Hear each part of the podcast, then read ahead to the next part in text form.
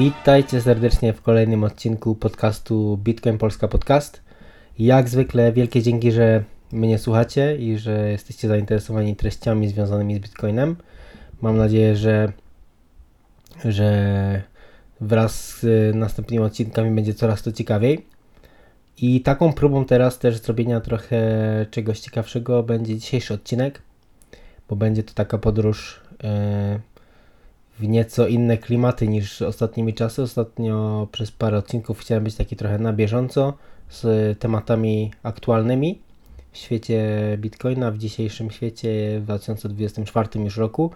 Natomiast teraz zabieram Was trochę wstecz i trochę do klasyki. Klasyki, której osobiście przyznam, że nie znałem i nie czytałem, więc dla mnie też to był artykuł nowy, nowo odkryty. Ale myślę, że będzie to ciekawy tekst do wysłuchania dla Was. Dlatego serdecznie zapraszam dzisiaj na pierwszą część tekstu Tomera Strolighta pod tytułem Legendarny skarb Satoshiego Nakamoto. Prolog. Bitcoin to duchowe przebudzenie. Pieniądze generalnie nie są uważane za mające cokolwiek wspólnego z podróżami do niematerialnej sfery ducha. Powszechnie uważa się, że należą one do świata materialnego, można za nie kupić pewne rzeczy. Ale nie można za nie kupić przyjaźni, miłości, inteligencji czy odpowiedzi na głębokie i odwieczne pytania dotyczące tajemnic wszechświata. W rzeczywistości pieniądze są posądzane o odwodzenie ludzi od tych rzeczy.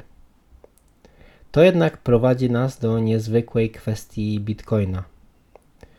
W 2009 roku stworzono i udostępniono światu zupełnie nową formę pieniądza. Nazwano ją Bitcoin. Stał się on najszybszym aktywem na świecie, które osiągnęło wycenę $1 billion. Przyciągnęło to uwagę całego świata finansów. Imponujące, ale nieduchowe. Poza tym jednak, dość nieoczekiwanie wiele osób badających Bitcoina odkrywa, że wyzwala on w nich zmieniające życie duchowe przygody. Skoro tak niewiele rzeczy na tym świecie inspiruje takie doświadczenia, w tym wiele rzeczy, które to obiecywały, dlaczego Bitcoin to robi, nie składając żadnych takich obietnic? Nasze poszukiwania odpowiedzi na to pytanie rozpoczynają się na początku historii Bitcoina. Jest to historia niepodobna do żadnej innej. Część pierwsza.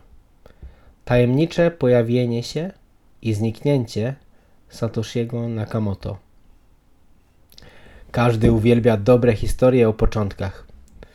Niektóre z nich są prawdziwe, inne zmyślone, a jeszcze inne stanowią mieszankę tych dwóch. Prawdziwa historia pojawienia się Bitcoina na świecie jest jedną z najbardziej fascynujących zagadek, jakie kiedykolwiek opowiedziano. Jednak wszystkie te wydarzenia miały miejsce w XXI wieku, w czasach, gdy wszystko jest rejestrowane i może być przypomniane, zbadane i zweryfikowane. Ta historia wygląda następująco. Jest rok 2008. Ogromny światowy kryzys finansowy grozi zniszczeniem całej globalnej gospodarki. Światowe rządy i banki nie są w stanie mu zapobiec. W najlepszym wypadku udaje im się odroczyć konsekwencje, ale jednocześnie je pogarszają. Masowe zniszczenie unosi się w powietrzu. Wśród tych wydarzeń, pozornie znikąd, pojawia się tajemnicza postać. Nazywa siebie Satoshi Nakamoto, ale nigdy nie widzimy jego twarzy. I nigdy nie słyszymy jego głosu, ponieważ nie istnieje osoba o imieniu Satoshi Nakamoto. Satoshi Nakamoto to przebranie, internetowa persona. Prawdziwa osoba kryjąca się za tą tożsamością jest w stanie utrzymać swoją prawdziwą tożsamość w tajemnicy, tak jak superbohaterowie w komiksach. Nikt nie prosił go o pojawienie się ani o pomoc. Nikt nie wiedział o jego istnieniu. Nikt nie zna jego prawdziwej tożsamości. A jednak pojawia się znikąd i przynosi ze sobą wynalazek, który nazywa Bitcoinem. wyjaśnia działanie tego wynalazku w krótkim, bezbłędnie napisanym dokumencie. W dokumencie tym przedstawia również rozwiązanie problemu, którego matematycy i informatycy twierdzili, że nie da się rozwiązać. Udowodnili wręcz, że nie da się go rozwiązać. Jednak pomimo teoretycznej niemożliwości rozwiązania tego problemu, Nakamoto dostarcza rozwiązanie, które działa w praktyce. Jest to istotna część funkcjonowania jego wynalazku. Sam wynalazek działa jako nowa forma pieniądza, niepodobna do żadnej wcześniejszej. Jest to niematerialny, ale nieprzekupny pieniądz, którym nie rządzi żadna osoba, żadna instytucja, żadna firma ani żaden rząd. To zasady bez żadnych władców. Przez kilka lat tajemniczy Satoshi utrzymuje system, ewangelizuje jego idee i znajduje ochotników do jego obsługi i ulepszania. A potem, puf, po cichu po prostu znika. To odejście bez fanfar, nawet bez ogłoszenia. Po prostu odchodzi, ostatecznie wysyłając ostatnią wiadomość e-mail do jednego z programistów, mówiąc, że zajął się innymi rzeczami i że Bitcoin jest w dobrych rękach. Nigdy więcej się nie odezwał. Co dzieje się z tym wynalazkiem? Porzucony przez swojego twórcę, czy jest teraz skazany na zagładę? Nie. Pomimo braku lidera, pracowników, finansowania i marketingu, Bitcoin zaczyna żyć i rozprzestrzenia się na całym świecie. Nie jest demokracją, nie jest korporacją, nie jest organizacją charytatywną. Jego podstawowe zasady nie mogą zostać zmienione. Jest to wynalazek niepodobny do żadnego, który kiedykolwiek pojawił się przed nim. Jako taki jest nie do opisania za pomocą istniejących słów. Należy stworzyć nowe, aby spróbować je wyjaśnić. Samo jego stworzenie jest trudne do opisania. Nikt nie jest w stanie do końca wyjaśnić, jak w jednym akcie Satoshi był w stanie jednocześnie zaadresować nierozwiązywalny problem matematyczny i zbudować system, który może działać samodzielnie bez konieczności regularnej obsługi. Bitcoin może i faktycznie działa sam. Co więcej, system jest dostępny dla każdego człowieka na Ziemi. Nikt nie musi przechodzić przez proces rejestracji, aby z niego korzystać, i nikt nie może uniemożliwić korzystania z niego innym osobom. Sam system nie może zostać zatrzymany. Nawet najpotężniejsze rządy na świecie nie są w stanie go powstrzymać. Jest to system zaprojektowany tak, by zasadniczo trwać wiecznie. Jego konstrukcja pozwala na działanie przez miliardy lat bez wyczerpania przestrzeni dyskowej lub identyfikatorów użytkowników, a nawet bez konieczności dokonywania znaczących aktualizacji. Jego ciągłe działanie opiera się wyłącznie na wiecznych i niezmiennych prawach matematyki i fizyki. Bitcoin robi mnóstwo rzeczy, których nie potrafił żaden wcześniejszy wynalazek. Jak Satoshi to zrobił? Zastanawiają się ludzie. Ale ponieważ zniknął, nikt nie może go zapytać, jak to zrobił. Znikając, Satoshi zabiera ze sobą te sekrety. Pozostawia jednak po sobie porzucone około 1 miliona bitcoinów, które sam zarobił w pierwszych dniach istnienia sieci, na długo zanim monety te były cokolwiek warte dla innych. Nie możemy zapytać go, dlaczego wynalazł bitcoina, jak pozostał w ukryciu, dlaczego zniknął, jak wpadł na te pomysły, ani gdzie znalazł siłę, by pozostać w ukryciu po swoim zniknięciu. Albo w czasach, gdy bitcoin był atakowany i wyglądało na to, że potrzebuje jego pomocy. Albo gdy jego 1 milion monet osiągnął wartość $1 miliarda, a następnie $10 miliardów. Możemy tylko zadawać sobie pytania dotyczące Satoshiego.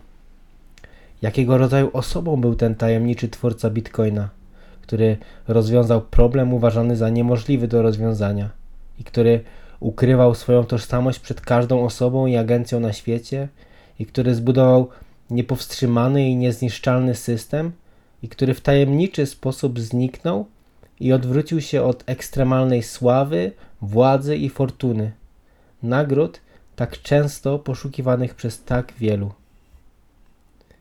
Istnieje więcej pytań dotyczących historii Bitcoina niż tylko te dotyczące Satoshiego.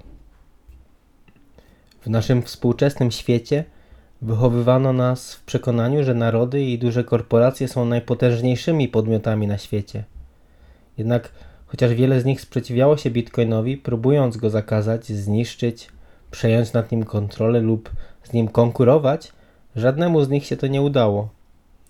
Jak Bitcoin przetrwał pomimo posiadania tak wielu potężnych wrogów? Dlaczego są oni jego wrogami? Dlaczego niektórzy zmienili swoje poglądy i stali się jego sojusznikami? Dlaczego tak wiele osób uwierzyło w Bitcoina jako rozwiązanie wielu światowych problemów? Kiedy słyszymy tę historię, musimy sobie przypomnieć, że nie jest to opowieść zniekształcona przez tysiące lat historii, przez zmiany w językach, przez brak fizycznych dowodów na jej poparcie lub przez którąkolwiek z innych przeszkód, na które cierpią starożytne mity. To się wydarzyło i w gruncie rzeczy dzieje się to na naszych oczach. Istnieje już wiele ekscytujących rozdziałów w krótkiej historii Bitcoina. Weźmy pod uwagę epizody, w których narody takie jak Chiny, Turcja i Indie zdelegalizowały go, lub gdy w Ameryce potężni politycy próbują go zakazać. Liderzy instytucji finansowych próbują wykorzystać swoją władzę i wpływy, aby zaszkodzić i zdyskredytować Bitcoina. Jednak Bitcoin przetrwał wszystkie te ataki. Staje się przez nie silniejszy. Bitwy na tym się nie kończą. Szefowie największych banków na świecie zwracają uwagę na Bitcoina.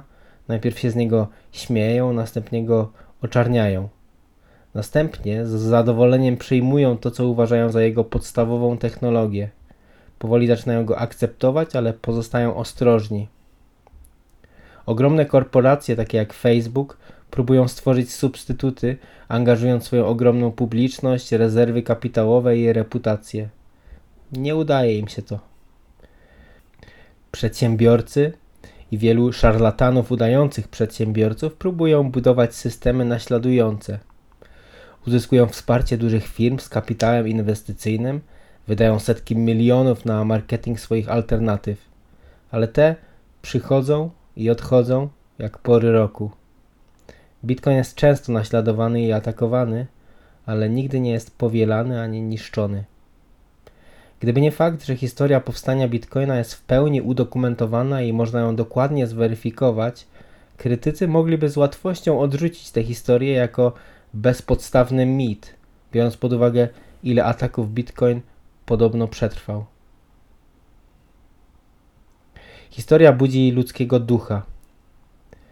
To, co czyni tę historię tak niezwykłą, to fakt, że jest ona sprzeczna z wieloma powszechnie panującymi przekonaniami.